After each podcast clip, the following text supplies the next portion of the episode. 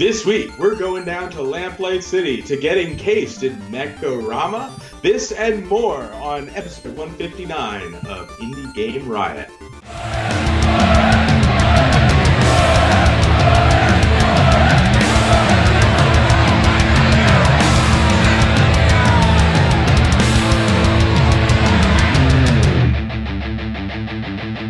Indie Game Riot!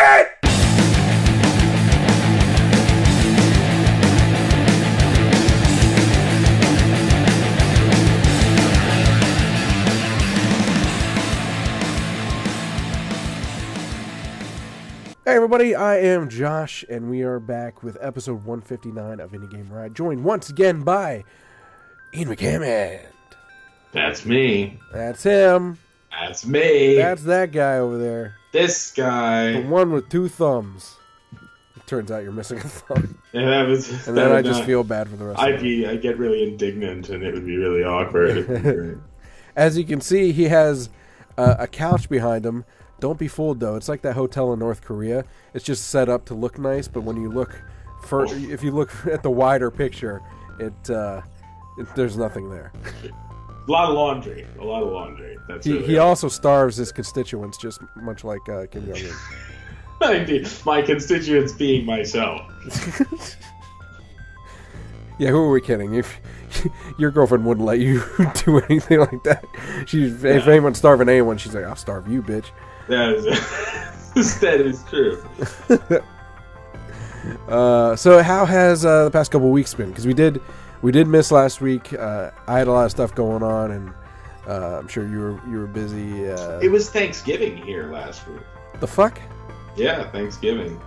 I didn't even know Canadians had a Thanksgiving. They do, and it's it's in October. What Native Americans did they uh, mass wipe out? I mean, the ones that lived here. the the French. So so it's like the French French Canadian version of kill Native Americans. Oh yeah, yeah, yeah, yeah. No, no joke. I mean, they were they were uh, not. Uh, they, they, there's actually quite a bit of national pride around the fact that they were more humane than the United States was, Yeah. um, but still horrifyingly brutal. You know, you know, crime level.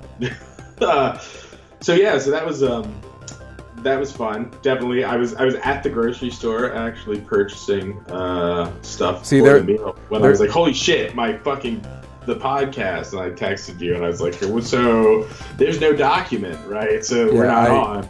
I was uh, I was busy with a lot of stuff, uh, and then in the process of getting sick. So I like the idea though that they're they're like we were more humane. It's just that their smallpox blankets came with apology notes. Right, sorry, Sorry, sorry. sorry, we're, we're gonna need this land. Oh man. uh, dark, dark. This is a dark way to start the episode, right Welcome there. to Indie Game Riot. We've alienated Canadians, Native Americans, and uh, uh, polite people. Ugh, there you. we don't need them. We're gamers. We live in a society of impoliteness. Impoliteness. Um, There's, did you see that video of like two guys just screaming at each other from across like a, a, a river or a lake or something like that? I should not. There, it's fuck. I don't know. It makes me laugh so hard because it's like someone posted. I don't think it was in, initially supposed to be that, but I saw it because someone posted it as a meme uh, about how gamers act to each other, like inside of a game. And they're just like some guys like across the the, the water, just like, "Hey," guys like, "What?" And the other guys, "Fuck you!" just out of no reason, and they just go on like, "Fuck you," the whole time. It's One of my favorite memes of all time, in a, in a similar vein, is uh, is is it's a pie chart, right? And it's people who have sex with my mom, and the tiny little sliver is my dad, and then the rest of it is like people I play online games against. Uh, yeah. Gaming culture. What a what a magnificent beast. Uh, so we I need mean, massively single player gaming. That's what. that's what that's I'm what- into, man. I know it's not. I know it's not an indie game, but man, I've been playing the shit out of Spider Man. That shit's fun. Josh, you're not allowed to play AAA games. What are you doing? I I will receive my my twelve lashes. I have heard that, that Spider-Man is absolutely stunningly incredible. Though. It's fantastically fun. I have never played a game that has not made me bored of like the side quests yeah, because you know a lot of times like, side quests are fun, but then they get repetitive. Like Far Cry is like notorious for that. Like okay, it's the same thing over and over, just all over the map, different ways. Uh, but this, I mean, it's the same thing. But first of all, the thing that helps it is that just the fucking parkour and the swinging from the webs is fun. I've heard the swinging mechanic is is done absolutely excellent. great. Uh, but then, but then half the side quests aren't even like some of them are collectible like side quests, but they're they're like fun to get to. They're Yeah. fun to collect uh, because of the whole parkour and web swing swinging and stuff like that. But then the other half of the quests are like unique quests in themselves. So there's like a there's a side quest where you have to help um uh, what's his name Harry, uh, Peter's friend who turns into the Green Goblin or whatever Right, right, right. Um, you have to help him uh, like work these experiments because he has like research stations set up all over New York. So he has to like prove their worth to his father in order to keep them open. Uh, and to do that, you know, you go to these research stations, and each one has their own individual quest, different mechanics and stuff like that. So it's not even That's like interesting. repetitive at all, and that's a side quest. That's awesome. Yeah, it's great. Anyway, enough of Triple A trash. uh, yeah, uh, I've been sick this past week, so um, I'm actually just today, like right before I came back from from uh, my weekend job, my my. Uh, I don't know if I ever said that, but uh, I'm like working a a uh, what's the word? A supplemental income type job for the weekend. Um, right before I was about to leave, I started to finally like come down off of that like I'm gonna die feeling Nice. from being sick. And by the way, kids are disgusting. I blame them every single time I get sick.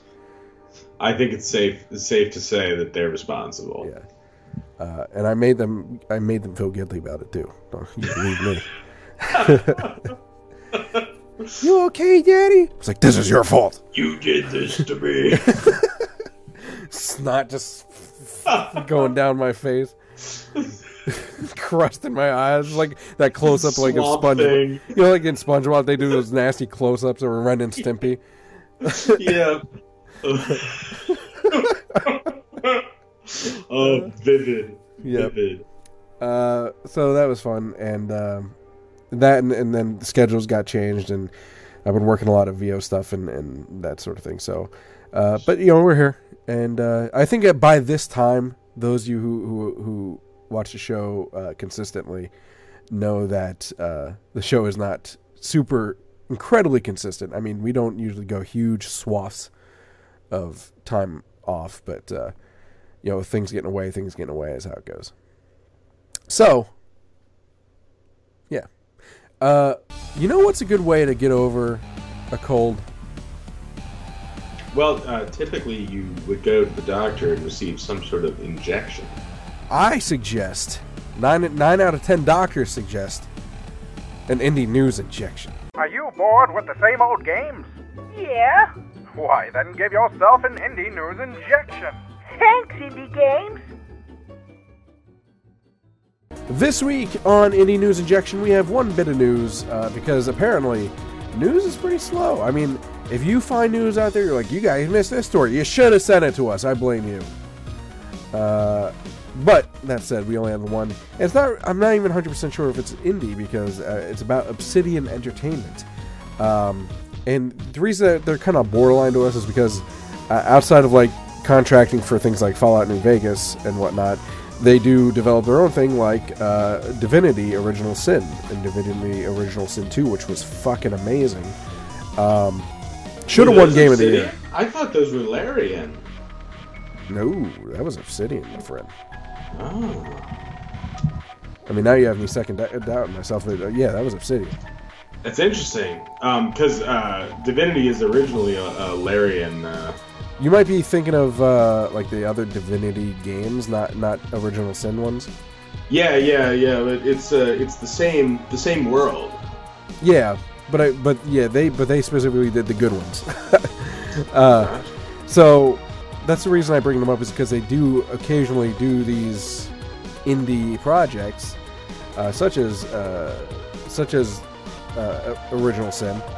So, um, but the the news anyway, I haven't even mentioned yet, is that Microsoft is uh, very close to buying Obsidian Entertainment. Apparently, they are about the deal is about ninety percent complete. So it's really just a you know when it's going to happen uh, when they when they reach that last ten percent of completion, I guess. Um, so you know another another entity that Microsoft is absorbing apparently. Um, how do you feel about Microsoft taking up all these like smaller companies? Um, I mean, honestly, with a company like Obsidian, it's whatever for, for me. It's whatever keeps them in business. Um, you know, Obsidian is is I mean, they might uh, they might be my favorite uh, my favorite game company. Um, they're certainly the one that I'd be most interested in working for if I were to enter uh, like a larger a larger company sphere.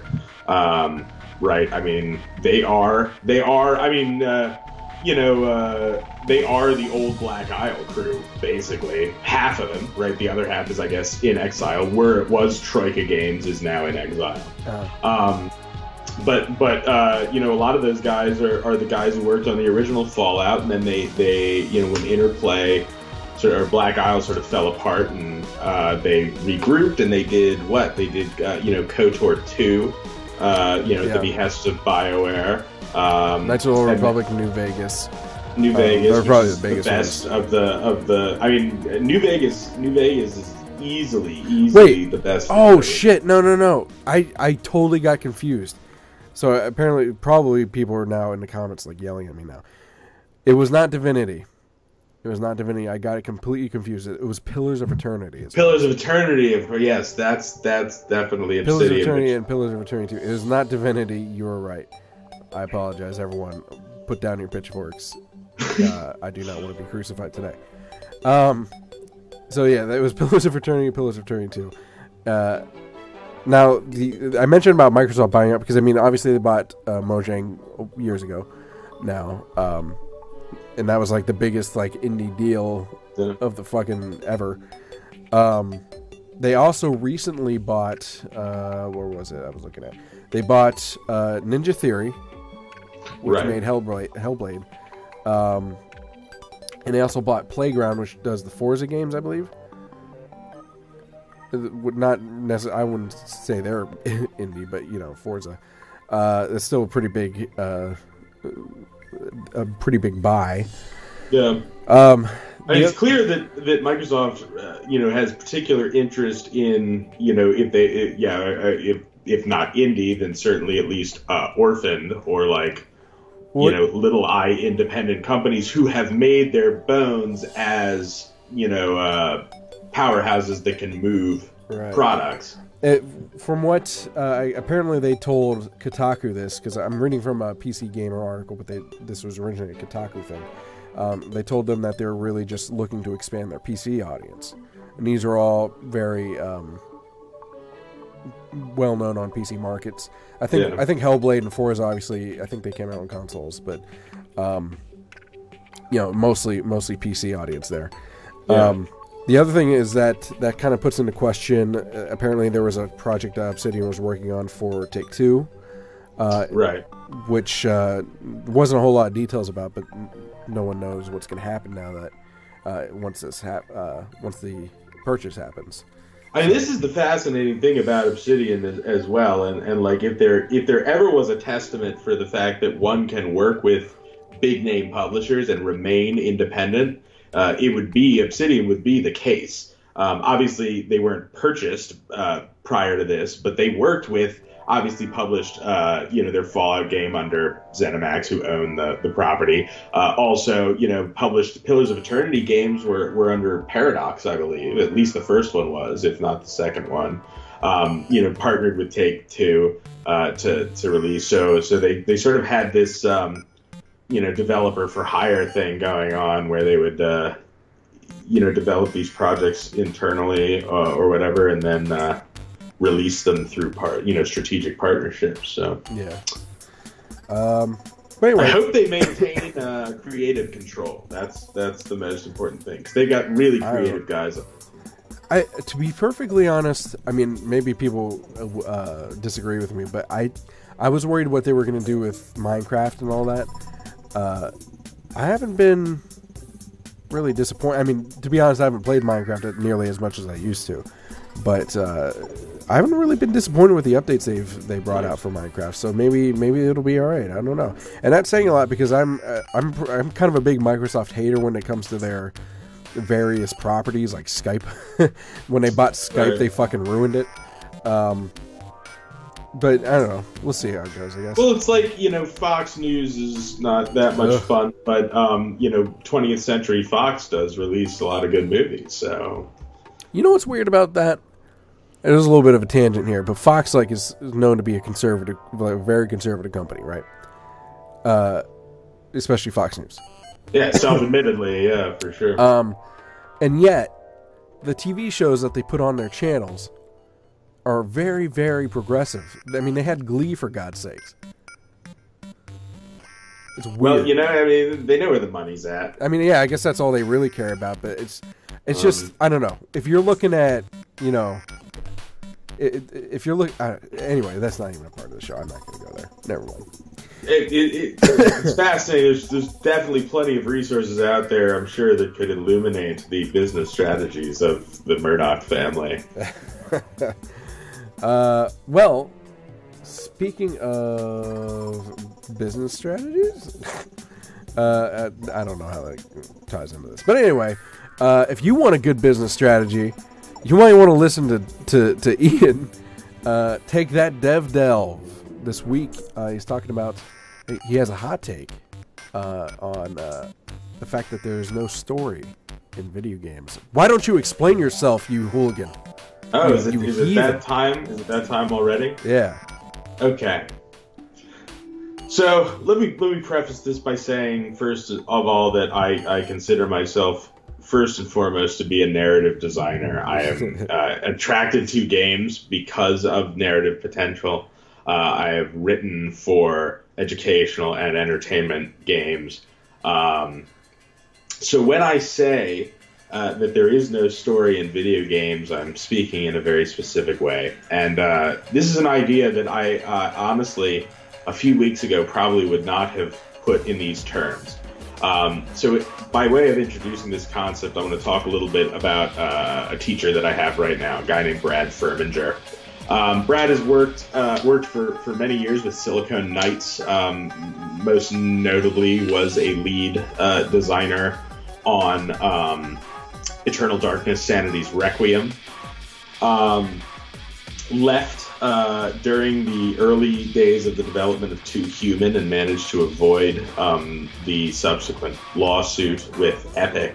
Um, and uh, now does does consulting and, and has done uh, you know, numerous other other uh, development projects all over the place in all sorts of different genres. And um, I missed the first week of, of class, but I have it on good authority that uh, Brad walked into class. He wrote, There is no story in video games on the board, and walked out of the room, stood outside, and listened to the class destroy each other.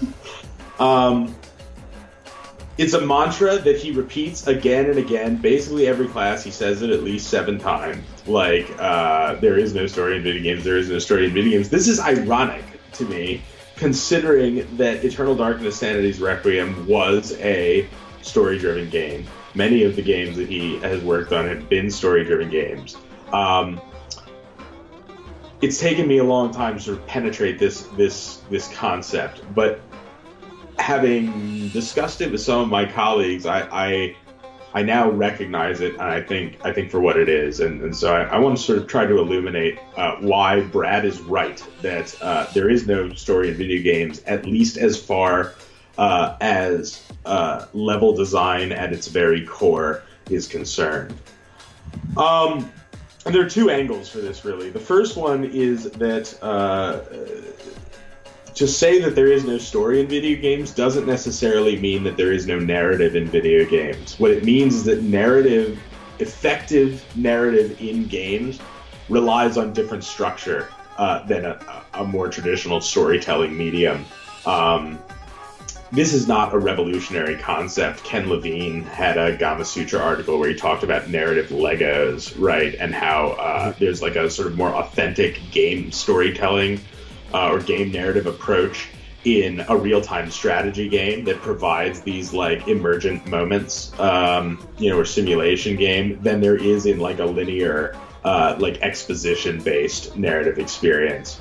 Um, and I think that that's really compelling uh, because it, it means that that you know, and there are exceptions. Obviously, Hideo Kojima, celebrated game designer, literally, you know, probably fifty to you know fifty percent of, of a given Metal Gear game is exposition.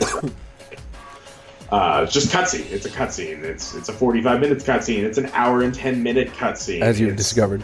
Yeah, holy shit. So so let Um, me let me let me jump in right here and, Yeah. and kind of like uh, do real time hypothesis. Hy- uh, sorry, I can't speak. Um, hypothesis, hypothesize. I shall hypo- hypothesize um, that the argument here of uh, of a game not having story in it is that those cutscenes of narrative are technically cinematic. Yep, And they're not not actually the game. Yes. That is absolutely. I think you're you're you're right on the money here. See, when Brad says there is no story in video games, he's coming at it from the perspective of, of a level designer. That's what he is. That's the class he's teaching is. Now, I have a counter argument to that, and that's a game like Dark Souls, where the cinematics are few and far between, and the narrative comes from game mechanics and setting Mhm. as you're traveling through. Uh, you know, very subtly, things that you pick up, things that you see in the background, that sort of stuff. Absolutely. Uh, I think you're absolutely right. And interestingly, Brad really loves Dark Souls. Um, he thinks he thinks it's a very good game, uh, and he thinks it's very clever in how it takes the, the the player on a journey in a really particular way, and how it teaches you how to play the game, and how that gameplay ties into themes uh, of you know coming up against this like you know the inevitable entropic decay of the universe and and confronting it even through this eternal return and and and so on and so forth. Um, and that's why there is no story in video games is like most assuredly a hot take. It is a it is a concept that is phrased in order to be provocative. Um, but what you are already sort of latching onto um, is something that I think uh, more developers, especially in the indie sphere, uh, could latch onto. Sure, there are a lot of people who have already picked up on this, but certainly I've experienced in teams that I've worked with um, an inversion of the appropriate chain of command. And what I mean by that is what you see so much is you have a, a person they they they they want to be a game designer and they bring on a writer and they say all right you're a writer. Tell me what the story is. Tell me what the game is that i'm supposed to design because it's all about putting story first. Um that's I, I don't think that that I don't know. I don't think I've not seen that be an effective way to uh, to produce a game. That's sort of an effective way to write a story, um, but translating that story directly into game mechanics, it's it's uh, it's it's almost backwards. Um, what I've learned over the last uh, you know month or so, just as the foundational element of, of this game design, these game design lessons that I'm learning, is that gameplay always takes priority. It always has to take priority. Um, that that if a story is if a compelling and effectively communicated story is going to emerge in a gameplay or narrative is going to emerge uh, from a game, it's going to happen on the basis and foundation of its gameplay, um, and that ha- that is true independently of whether or not uh, you're going a heavy exposition or or like you know uh, Kojima or a non-heavy exposition like Dark Souls where everything is passively conveyed. It's the same principle, and it's one of the main reasons why uh, Bioshock One is better than Bioshock Infinite,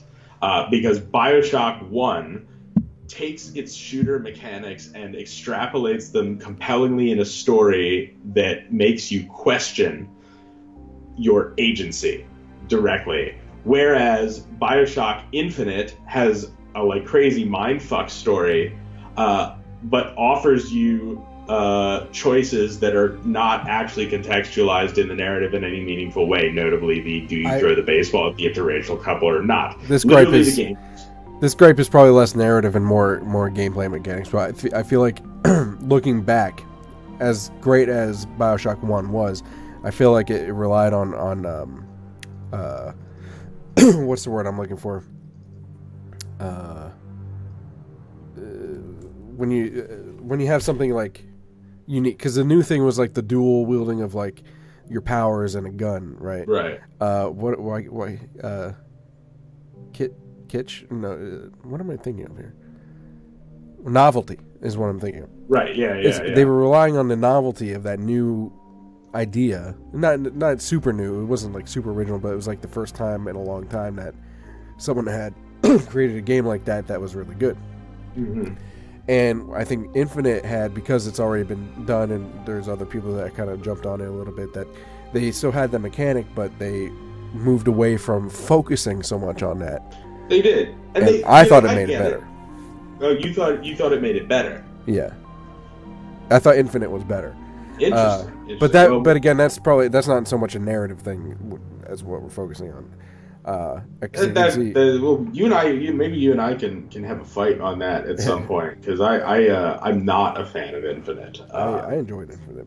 Uh, that being said, I also I, I chose uh, I chose Bioshock because it was an easy one for me to to uh, you know make an example out of, um, and the crucial thing for me has has to do with uh, uh, not not because I do I, I think you're right. There's a novelty to those mechanics, and they did focus on them to a certain extent. Although interestingly, I think that's where the choice in gameplay does exist in in the first one at least limited obviously to the confines of the various puzzles that you have to solve but um, it gives you some agency to figure out how to solve these puzzles but what's what's the the interesting part of bioshock 1 is uh, you know would you kindly would you kindly play this game would you kindly play it as a shooter would you kindly go from level to level to level But was that? But was that the problem? The other problem I had with that was, I mean, maybe it was just me, but it seemed a little predictable. I saw that coming.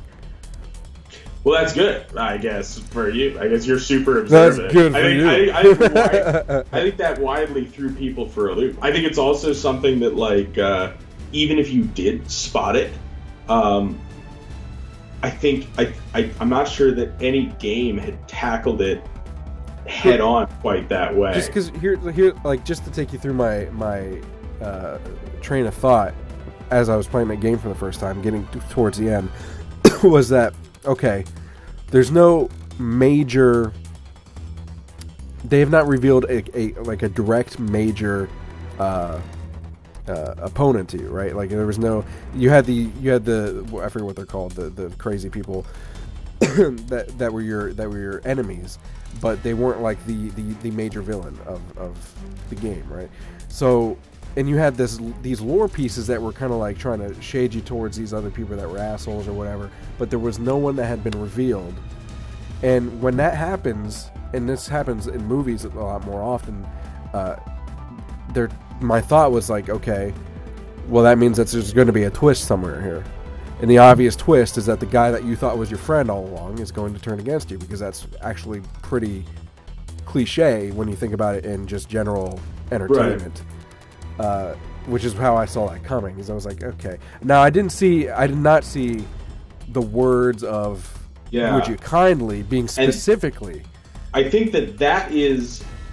I think I think you're right. Ultimately, you know, betrayal is is hackneyed, but the the interesting point in in in Bioshock's narrative is the idea that the very act of playing the game is it is not is not your own agency. You are being led forward always, and this is true in any you know any game. You're constantly being led forward by this obscured uh, like puppet master Slightly who's meta. like manipulating your drive. Yeah. Yeah, yeah.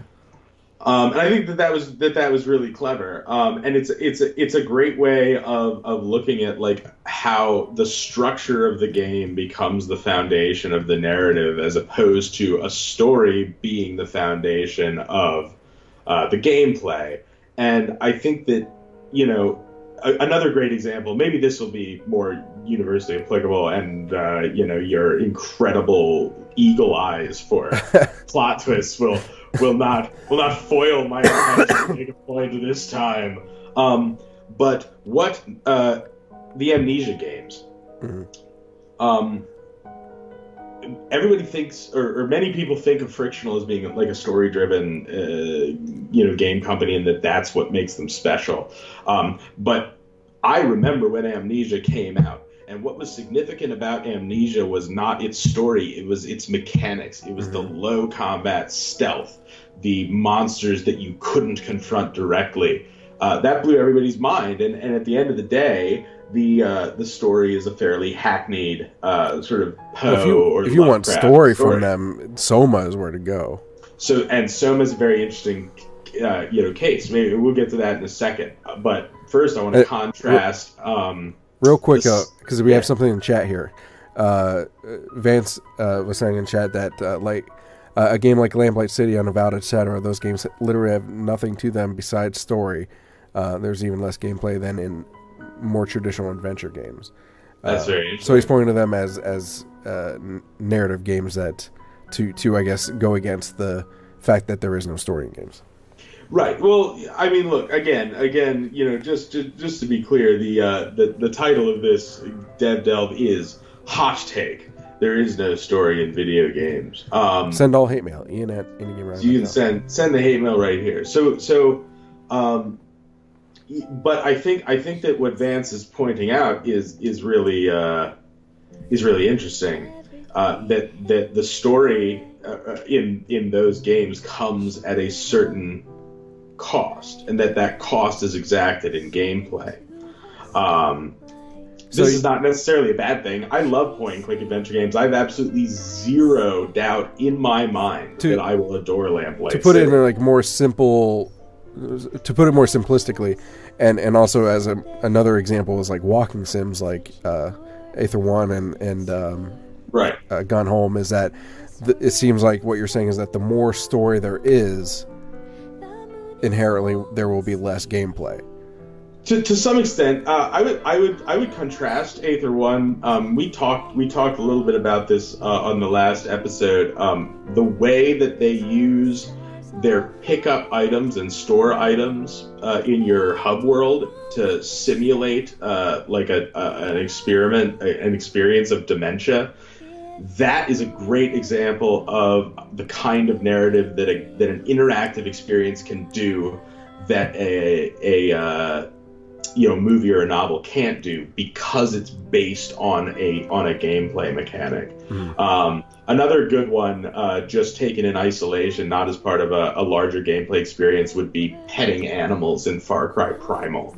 Um, you know, it's it's an entirely mechanics based thing, but people on YouTube lost their fucking shit over it. It has no benefit in the game as far as I know. you can know. do it in far cry 5 technically with the pets Oh, uh, there you go. So it's interesting. Yeah, yeah. So, so I, I didn't know that that that had carried over. yeah they, Um, they got the dog like they're your your sidekick companions uh, that you can choose from uh, if you don't want the people you got a dog you have a uh, uh, fucking mountain lion i think it is and uh, and, a, and a bear and you can That's interesting. you can pet them all and then actually if you pass out your your companions can revive you and if you have them as your companion they actually come over and like nuzzle you or lick you in the face Oh, that's awesome. That's right, it. Sort of revives one of my favorite mechanics from Far Cry 2, where you had your like best buddy who could like give you an extra life if you like fell in battle.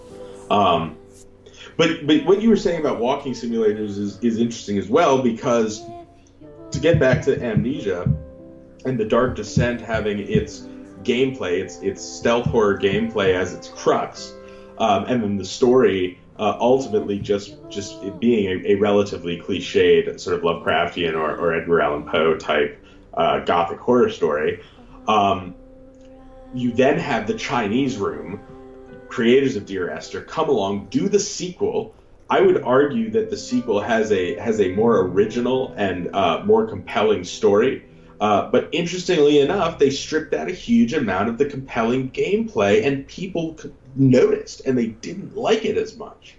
Um, you know, all of a sudden your your your like light management uh, with the oil lamps is gone, and it made sense in the world because electricity was a thing in the second game, and uh, but it removed a certain element. You're talking about you're talking about a machine for pigs. Machine for Pigs, yeah, and the the it was more linear in its level design and and, and things yeah, I wasn't like a huge that. fan either. Um, again, I I, I It was much like- more walking sim. It was like a haunted house more so than It was. than Amnesia Dark Descent. Um, and it had a crazy, sophisticated, like, you know, sci fi horror storyline about time travel and Mayan ruins and predicting the atomic bomb and all of these fucking crazy things, sacrificing your children well, to like, save incredibly them from horrors convoluted. of war. Was- Yeah, yeah, absolutely. It was much more. I, I, I feel like it was much more novel, like because uh, of course, what's his face from um uh, Chinese Room is is like a prose writer by by trade, um, you know, and, and so it makes sense. Um, what he is not by trade, evidently, is is a game designer. Um, you know, he's much more of a storyteller. Um, so you know. Uh, the, the, the point here, uh, you know, really is that that again, you know, again, acknowledging that, that there are great interactive experiences that can be had that focus really, really heavily on uh, storytelling. And there, there have been fantastic visual novels or interactive picture books, things like that, hidden object games, point and click adventure games, etc. Um, but the reason that Brad Furminger attempts to bombard his students with this idea that there is no story in video games, despite the fact that he has worked on a lead designer in story heavy video games, um, is because he is at his heart a, a, a, a I, would- I would say a, a game design purist who believes that the strength of uh, you know games capacity for conveying narrative is through their mechanics first. Um, and what's interesting, what what really, honestly, what brought me around to this idea uh, and and led me to sort of stop hysterically reacting against it, uh, was that uh, Brad's arch nemesis, my narrative design professor, uh, Nick Packwood, uh, um, also uh, decent resume, has worked for Epic and, and, and stuff like that. Um, says that he's right to a certain extent. Um, and and by way of example, uh, you know, uses uh, The Last of Us, right, um, which which is a a movie uh, with a third person shooting gallery attached to it, Mhm. um, which has been acknowledged even by people who love the game. Yeah, Um, I mean that's really what it is. It's just a, a beautiful interactive uh, cutscene with with shooting mechanics, you know, interspersed throughout the right. throughout the game. So, Um, Naughty Dog kind of has that problem. We don't really talk about that much. well, Uncharted is like notorious for for that sort of stuff. Like as far as like the the cinematics and you know, you talk about like Kojima with his with his thing, and you know, they do the same thing in like Uncharted. Yeah. It is true. just yeah. just less Japanese dr- drama. is what it comes down to. So let me save my ass before we wrap up here and just say this. Like, do not, you know, but for God's sake, do not stop trying to convey narrative or tell stories, uh, you know, with games. Um, but, uh, you know, as developers, you know, I do think, I do think that it is, uh, we should not forget that, that the power of, of, of games is their gameplay. I will, Um, I, I, I'd like to add to that though, say that Yeah. it depends on what you're trying to convey. absolutely. So, for instance, uh, I'm a big fan. It was one of the first games we ever talked about on the show. I'm a big fan of a game called Papo and Yo. Um, it's by I uh, have in my Steam library, have not played yet. It is a fantastic game. Very, very narrative. Very, very symbolic. You know, there's a lot of uh, there's a lot of metaphor involved in symbolism. So it's uh, and and therefore, like you said, there's gameplay mechanics, mostly platformers, some puzzles, um, but really you're just it's very uh, it's very metaphysical feeling um, like in, you're going inside of this kid's mind because to long story short you know the kid's dealing with uh, abuse for various reasons, and the game is basically taking place in his mind from his point of view. So it's Right. very symbolic in that way. Um, and because of that, a lot of it's like the gameplay isn't hard. It's just a way to get from point A to point B in a way to symbolize something that's going on in his head. Right, right. So, and therefore, that takes away, like you said, from those mechanics. However, would they have been able to convey such a powerful message had they tried to add more uh, mechanics and trying to Sure. gone that way that you mentioned, like with uh, making sure that the gameplay was there, you know, making it difficult and making it more of a quote game? I don't think so. I think the way they did it was great. And this, you, I think that's an excellent point. And and I, you know, I don't want to come off as saying, oh well, you need to have, you know, at least three mechanics in your game, otherwise it's not a real game.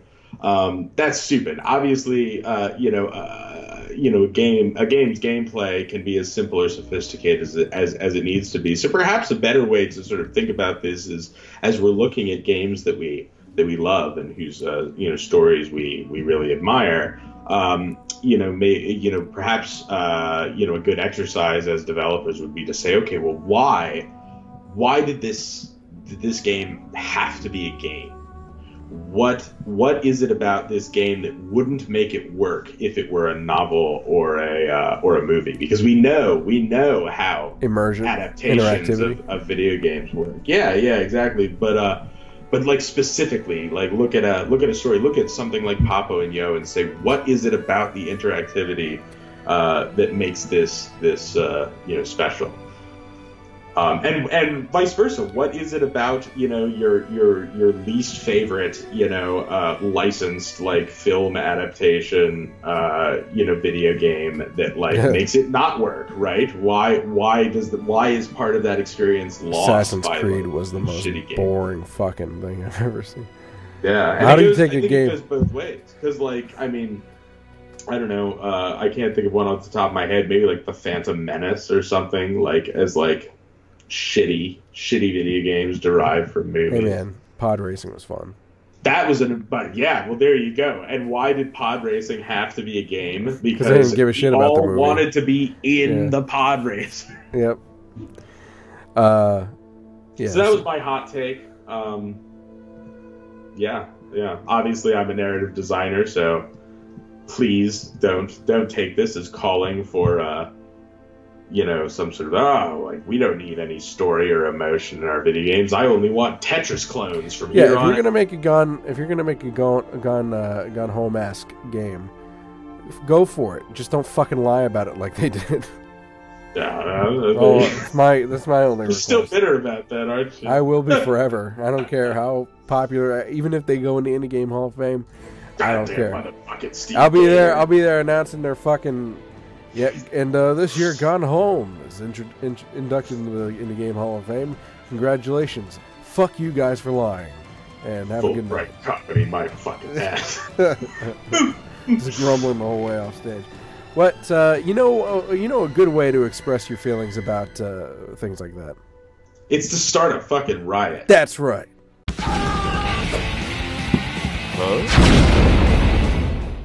This week on Starting the Riot, we're talking about uh, a game who has been out for a little while now, but I've been wanting to talk about forever. I just hadn't had the chance between a lot of other games and schedules and me getting sick and, and Ian going to Canada and all that sorts of stuff. But anyway, uh, we have Lamplight City by Grundislav Games. Uh, and for those of you who are like Grundislav, that sounds familiar. That's because we covered uh, a while back Shardlight, uh, which was actually published by Wadjet Eye back when he was doing. Uh, he was part of. I, I was he actually part of Wadjet Eye, or was he just no, only as far as I know, Wadjet Eye's only full-time employees, aside from the uh, Dave Gilbert. Gilbert and his wife, is uh, Ben Chandler, who is their their resident pixel artist. Um, but Francisco Gonzalez has been in their uh, sort of sphere from way back. I mean, I, I'm pretty sure he, he he's like a staple of the uh, of the AGS community and did playtesting. I think on um, uh, all the Blackwell games and possibly the Shivah as well. Um, he it's almost like you can't make uh, an AGS studio game without getting Francisco Gonzalez to play test it. but uh, but for whatever reason, after Shardlight came out, he was in the process of making this game and uh, decided to split up with them for whatever reason. Um, haven't pressed them on it. It's not really our business, and we're not fucking Kotaku, so uh, don't ask us to ask him. But um, I'm going to demand that he describe in I- detail to Indie Game Riot what the creative differences between Unless- he and Dave Gilbert were. unless Francisco sees this uh, at some point and was like and wants to tell us, that's fine. But I'm not going to press him on it um, because who knows? Maybe there was some drama and it's just not our business. Anyway, I point is. Lamplight City by Grundislav Game is now out, and uh, this has been a fantastic year, I must say, for adventure games. Between things like Unavowed and Lamplight, and, and uh, you know, just stuff, just really creative, nice, uh, new takes on, on adventure games, point and clicks, and stuff like that. So, uh, in this game, you play a guy who uh, was a police detective and has became a private investigator, as ex detectives are wont to do.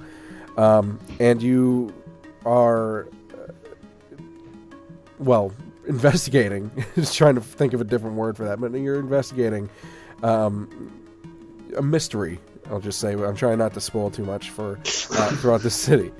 Um, the cool thing is that as you're doing this, is uh, is I, don't think there's necessarily um, different endings. I'm not. I don't think. Uh, and Vance and chat can correct me since he's actually finished the game. I have not finished it yet, but don't spoil it. Like I said, um, but the the choices that you make as while you're investigating will uh, affect people's uh, the way people talk to you, the, you know, the way they see you and stuff like that. Um, so, you know, you could follow the law, or you could take matters into your own hands, right? Uh, because you're a loose cannon with nothing to lose. uh, so, you know, either or might make someone look uh, negatively at you. Um, there's actually different uh, five cases to solve, a bunch of different suspects. So there's a whole whodunit thing aspect to it. It kind of uh, kind of reminds me of a, of a L.A. Noire ish mechanic, not as not as uh, intense as L.A. Noire, obviously, but um, it's kind of have that thing where you where you have to you know figure out the stuff on your own. And uh, the oh, and they also he also made like his stuff actually reminds me a lot of um, Sierra games in, in its aesthetic. Like if you look at some of the screenshots on his uh, website, there's uh like there's one of him um, in this room looking at this like fallen angel statue. Uh, I believe it's uh, like a mausoleum or something like that, and it's actually looking through like a busted hole in the wall. So like around the outside, the edge of the screen, you know, there's you're look. It's like you know, there's like the the stone brick or whatever of the mausoleum, and it's like you're looking from the outside into the mausoleum at the character, which reminds me a lot of Sierra. Like I think it did that with the, uh, excuse me, um, with the labyrinth, I believe. Yeah, yeah, for sure. It, it has a uh, definitely has a, a sort of King's Quest Six or, or uh, Gabriel Knight uh, look to it. Yeah, and uh, so it, it reminds me. It seems like it takes a lot from Sierra, in my opinion. That said, he doesn't make it crazy uh, with. First of all, he's always been really good with. Uh, by him, I mean uh, Francisco Gonzalez, who, who uh, made this game, his owner of Grundislav Games, um, of simplifying it and also making it logical. So uh, the puzzles, like in Shardlight, were very logical, and, and as are the ones in Lamplight. But he simplifies this with a, a single-click interface, so he doesn't use inventory. So you get the, your clues, you get your items, your things like that, and anytime that you're interacting with something that would require an item, your cursive, um, your cursor automatically switches over to what you need as long as you have it with you, right? As long as you've already discovered that particular thing. Right. So, um, and then of course the uh, I mentioned the aesthetic not only is the Sierra, but it's just always I love his pixel art. It's really really good. And he's he's actually I, I don't believe he's naturally a pixel artist, but he's just he's worked very very hard at it, and it turns out it turns out great. Um, graphics look look absolutely stunning. super detailed pixel art uh, and and uh, smooth animations and everything like that. And then he makes some really nice uh, portrait art too. Um, when it, when you're talking about like in the dialogue and stuff like that. Um, and then the set the background art too is great. It just really gives a good um, feel for the setting and, and absorbs you into the into the story. Uh, this kind of gives you like it's a bit of a, steampunkish to me. Um, not so much like with like crazy like gas mask people wearing you know that sort of things, but there's a little bit of a like a- Zeppelins. yeah, that sort of thing going on. Um, I'm trying to think if I'm missing anything else. Do you have any questions about it? Since you're, I'm sure you're going to want to play this as soon. Yeah, no, I mean, I mean, I, I basically know what I'm looking at here. I, uh, I definitely, uh, definitely, but I would like to, to take a minute just to say that, that can we just acknowledge that point and click adventure games, uh, that have like, uh, they like are about to die and then have a miraculous revival like once every 18 months. Yeah. Oh. Oh. Yeah. The death of adventure games and then Everybody says that they're about to die, and then some somehow they they they uh, and and a lot of it is down to these these guys, these this this particular circle uh, of developers who are are, are uh, you know sort of orbiting Dave Gilbert, I guess more or less, I think uh, and who are keeping these these old Sierra and and um, uh, LucasArts design philosophies alive and and uh, expanding on them in really exciting ways. I think that there was a point in time where I could have really, ha- I might have agreed with that sentiment, and that was probably in like the early 2000s. Um, before indie games were really super, to the point, you know, where Steam hadn't really uh, influenced indie games the way it has, Oh, yeah. making it, It so bleak. available to get it out. And, and and because of that, I would have I would have agreed with that. Um, you know, you had like Xbox Live doing some things with like remakes and uh, stuff like that, but nothing like it is now. Now, when people say adventure games are dying, I'm like, you know, like indies are like the indies indie industry as a whole is massive, right? Like, the, there's there's people that are just coming up with ideas left and right, as evident, like you said, of Lamplight and and Unavowed, and, and Yeah. uh, even even Vance in, in the chat with his absurdist comedy. Um, uh, adventure games and things like that from is completely different aesthetic altogether. It's- excuse me, I my voice is scratchy, but uh, as long as people are, are innovating, it's not going to die. Or even Yeah. even if they're not innovating necessarily, just making something good, good narrative, good art, good music, good, just good, a Yeah. good adventure game, even if it's not new mechanics.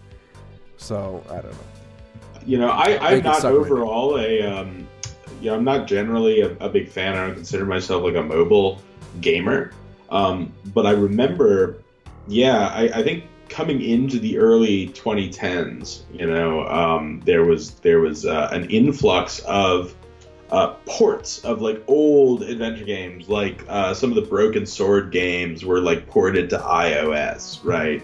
Um, and and uh, they they sort of found a home among these like other sort of casual uh, like hidden object games.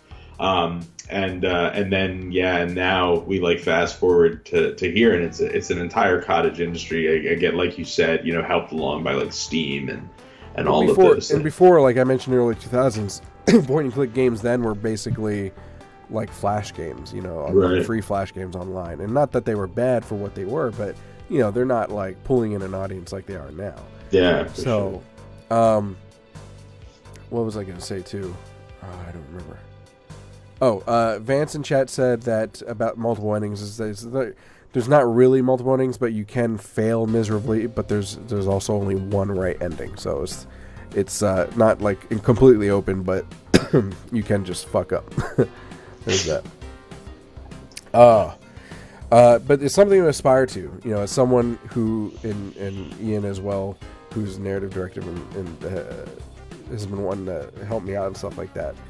Um, it's something to aspire to, and, and it's good to see uh, motivation wise for people who are making adventure games that uh, people are able to make them and, and continue to push them forward.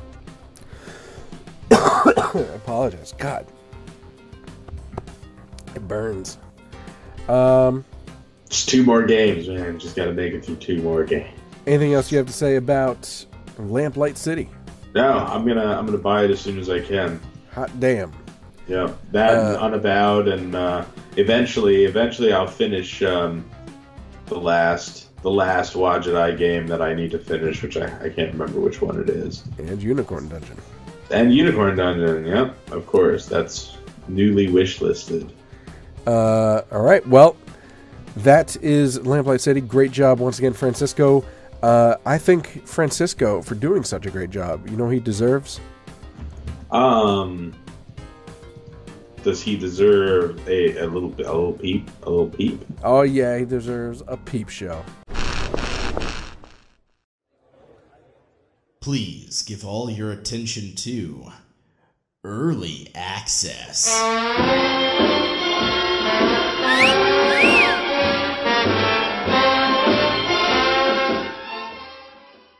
This week on Peep Show, we're talking about Encased. Now, uh, Encased is actually uh, currently in Kickstarter. With uh, at the time of this recording, ooh, someone just donated big time. I just saw the money go up uh, just now. Um, is currently on Kickstarter with 37 hours to go at the time of this recording. So by the time this actually comes out, you may not be able to do it. Which is why you should come to the live show. But uh, it was really cool, and uh, I, I, I wanted to show off anyway. Um, these guys are from St. Petersburg, Russia, so I'm sure they'll be hacking your elections. I'm just kidding. Don't hate me. Um, I'm sure you're, you're fine people over there at Dark Crystal Games, the studio who's making uh, Encased. Um, they are actually they have already met their just went up again. They have already met their uh, 99. This is in American dollars. Uh, 99 is it American? Yeah, ninety-nine thousand four hundred fifty-six dollar goal. Uh, they're currently at one hundred eleven thousand one hundred seventy-eight dollars, uh, as it has just gone up with uh, almost twenty-seven hundred backers. Um, so if you want to get on in on this, do it now. Um, so they're currently under stretch goals. I think their next one is uh, looks like they're going to add a new quest of some sort or something like that. They they're calling it Fallen Fortress stretch goal, so maybe something added to the game. Uh, in the Kickstarter, you can get anything anywhere from uh, for a little over a dollar US. Uh, is that rubles? Is that the Russian currency? Am I thinking of the right thing? I I think I think you are right. For one of those. uh, you get like digital postcards and wallpapers. You get your name and credits, um, and uh, and you get a, a thank you letter from the devs, which is cool. That's actually quite a bit because a lot of times you just get a straight up thank you from them, like on the Kickstarter page, and that's it. Um, uh, all the way up to I'm trying to see where the level is that you actually get the game. Uh, let me see. Let me see. Let me see. No inclusive digital. Aha. Uh, Twenty-one dollars would get you the actual digital copy of the game, uh, including early access. So they are planning on going to early access, by the way. Um, as well as so with the twenty dollars, you get the game. You get some uh, Kickstarter exclusive in-game digital item to be chosen by backers. You get a supporter badge on their forums and their Discord server. Um, you get access to a secret dev chats and discussions, and then all the stuff from the uh, from earlier. Uh, all the way up to try and get up there. Jesus. That, that, that, that, that. Up, up, up. Are these out? No, no, they're not out.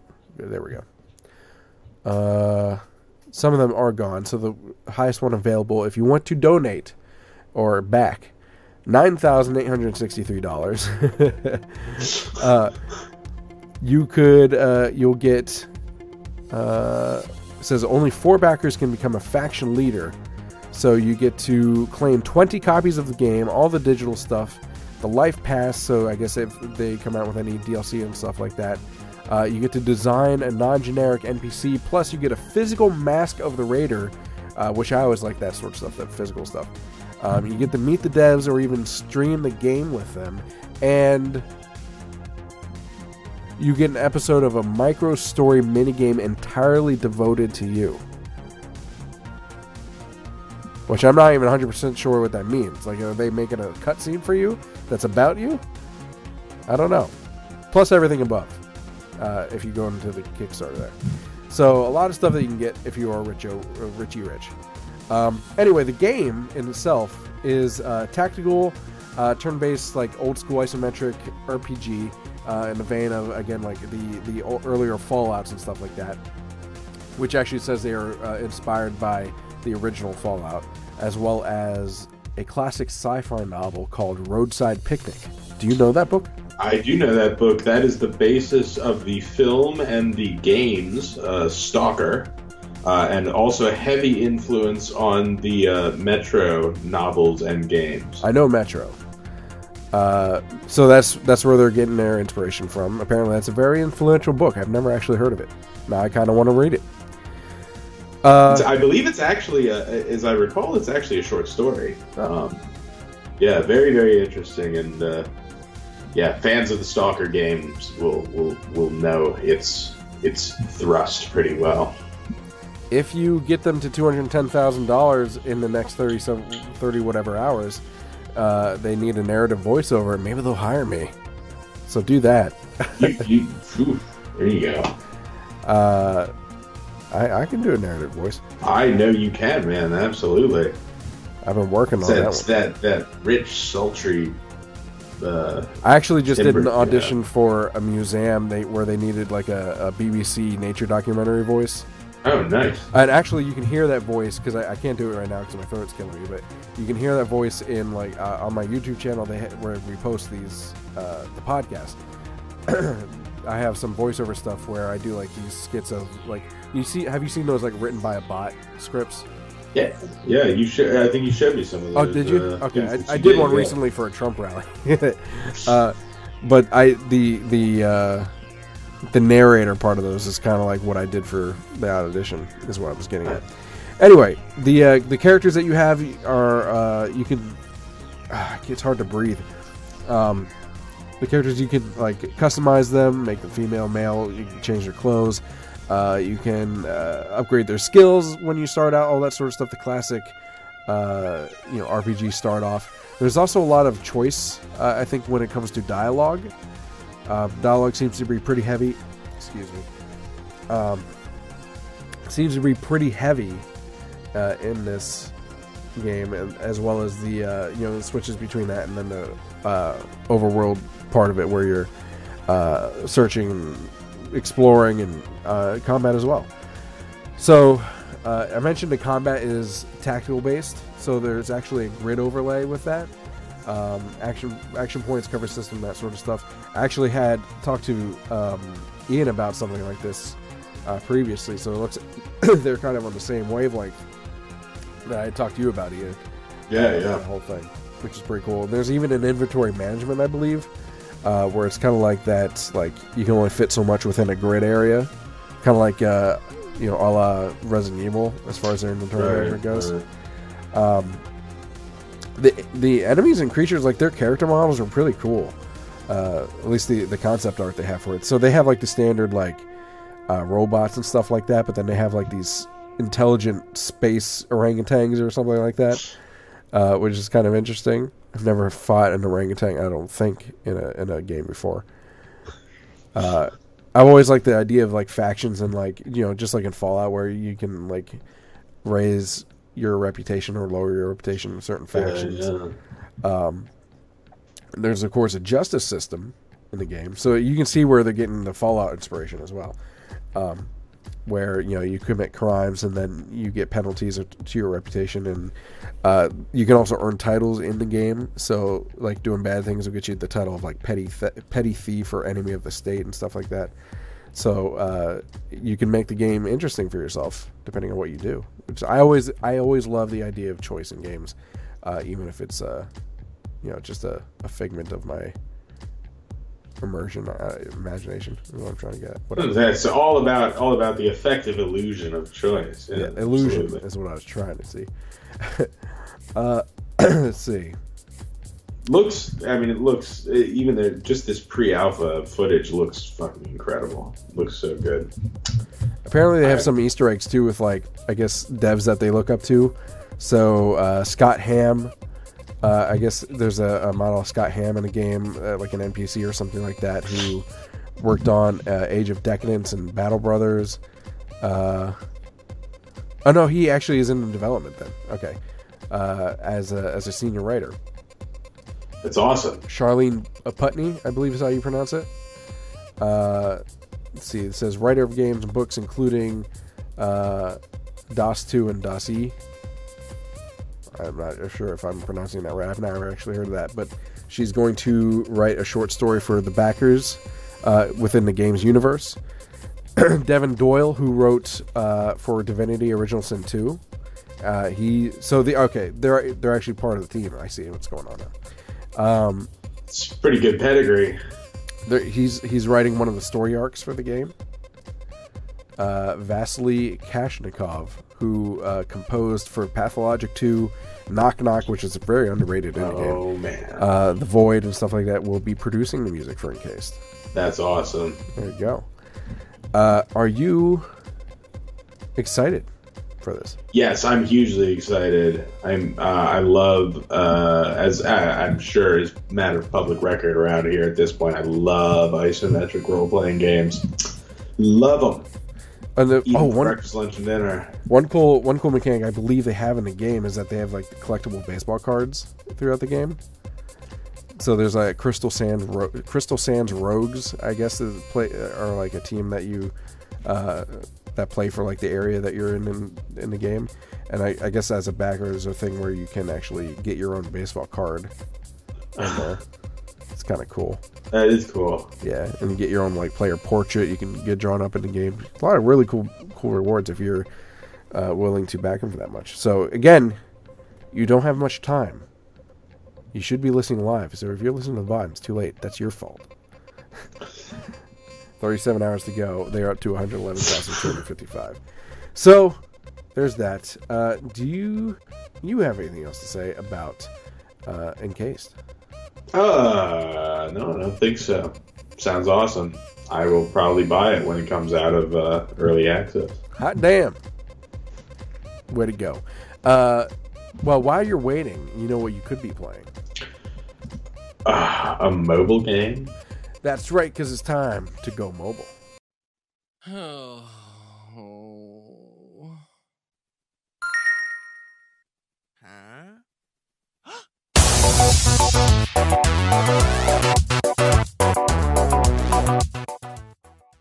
This week on Going Mobile, we're talking about Mekorama by, uh, hopefully I pronounced this right, Martin Magni or Magni, or maybe it's Magni. and my- I don't know.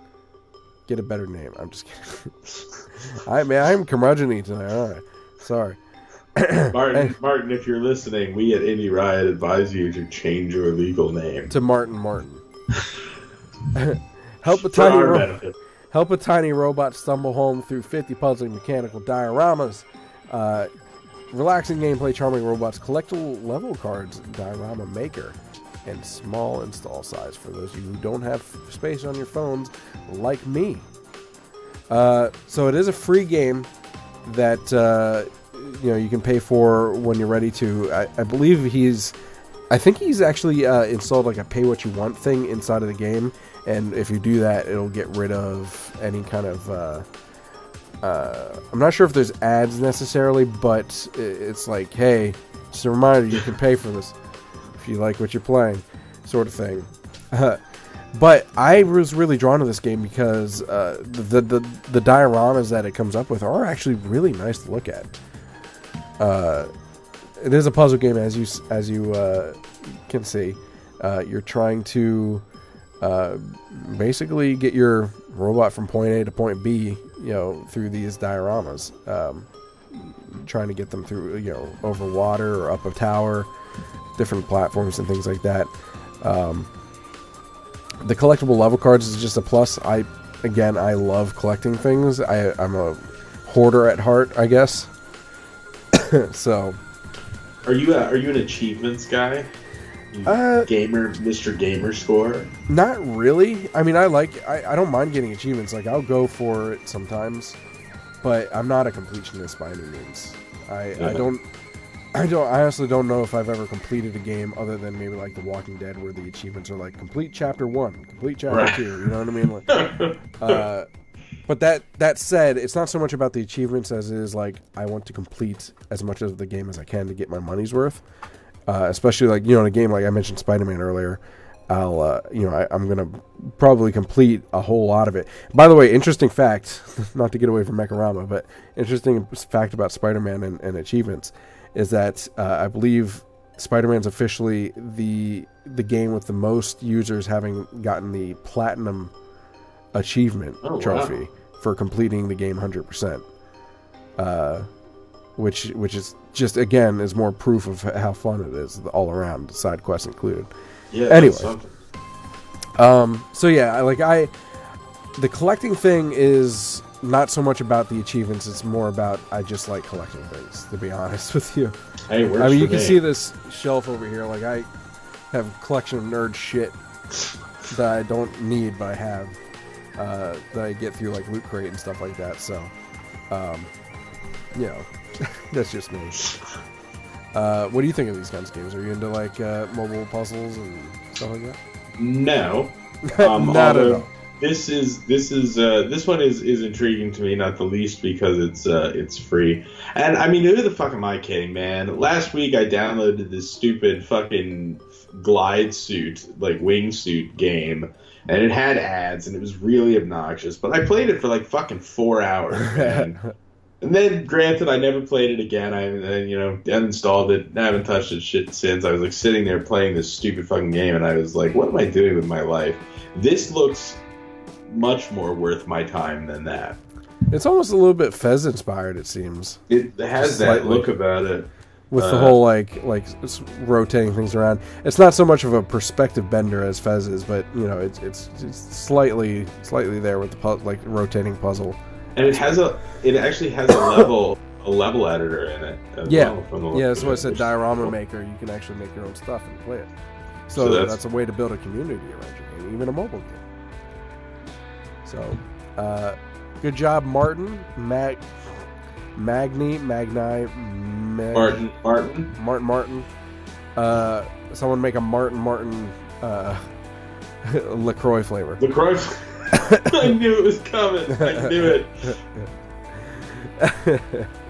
uh, anyway, uh, anything else you'd like to say about uh, Macaroni? Well, I, I, I understand what the word means now. If I had known that, I might have been able to work it into the Mech- intro better, maybe. Mechanism diorama, man, get it Right. together. Yeah, yeah, yeah. That show teach me to read about these games, you know, more than five minutes before we go on the air. Hey, you can't blame me because I got this out. I got this out. Oh no, no, no! You were you were absolutely fine. It's it's A lot of times, ass. a lot of times My- it is my my- fault. And I'm like, uh, here's the notes, and you're like, uh, it's like tomorrow. No, I, I can't manage. I can't manage my time right now, man. I'm I'm busier than I've ever been in my So- entire fucking life. I can't blame. I'm not going to tell you to drop out of score or anything. So, uh, uh, anyway, um, so if you this is the end of the show. If you like what we do, you want to help us out, you can do so multiple different ways. Uh, first of all, here on Twitch, you can uh, subscribe, especially using uh, like if you have a, a Prime account or whatever that is now the rule. Uh, you get one free Twitch Prime subscription to give away to any channel you like, and we are more than happy to take that off your hands. Doesn't cost you money, but it helps us out financially. So uh, we appreciate that. Of course, you can also go to patreon.com slash riot and do it that way uh, as well. Um, other ways you can help us out is by sending us things like news, because obviously it's been slow news, but if you have something that we missed, you could be emailing that to us by at contact at email or God, I can't. Contact at indiegameriot.com uh, or on Twitter at IGR Podcast or Facebook.com slash IGR Podcast. And I want to push today to um, Discord because uh, the more people in the Discord, the better the community is there. Um, we have, I think, a little over 100 people, 100 members on there. So uh, a good, thriving community of devs that you can talk to and pull from if you need to do that. If you're a dev yourself, or you can just, if you're a fan, uh, you can surround yourself with the people that you're fans of, or potentially could be fans of, people that make cool games. Um, and of course, we're there as well. Not that anyone gives a shit about us. uh, so yeah, Discord. Uh, there's a, a link below in the description if you're watching the VOD or below the stream. Of course, it's on our website, indiegameriot.com. So. Uh, any last words for you? I've said it once. I've said it a thousand times. The word the. Who are all you people? I pooped myself. uh, well, I don't want to talk anymore because my throat's gonna die. That's what I have to say. Say your goodbyes. Your goodbyes. Uh, Every time. Every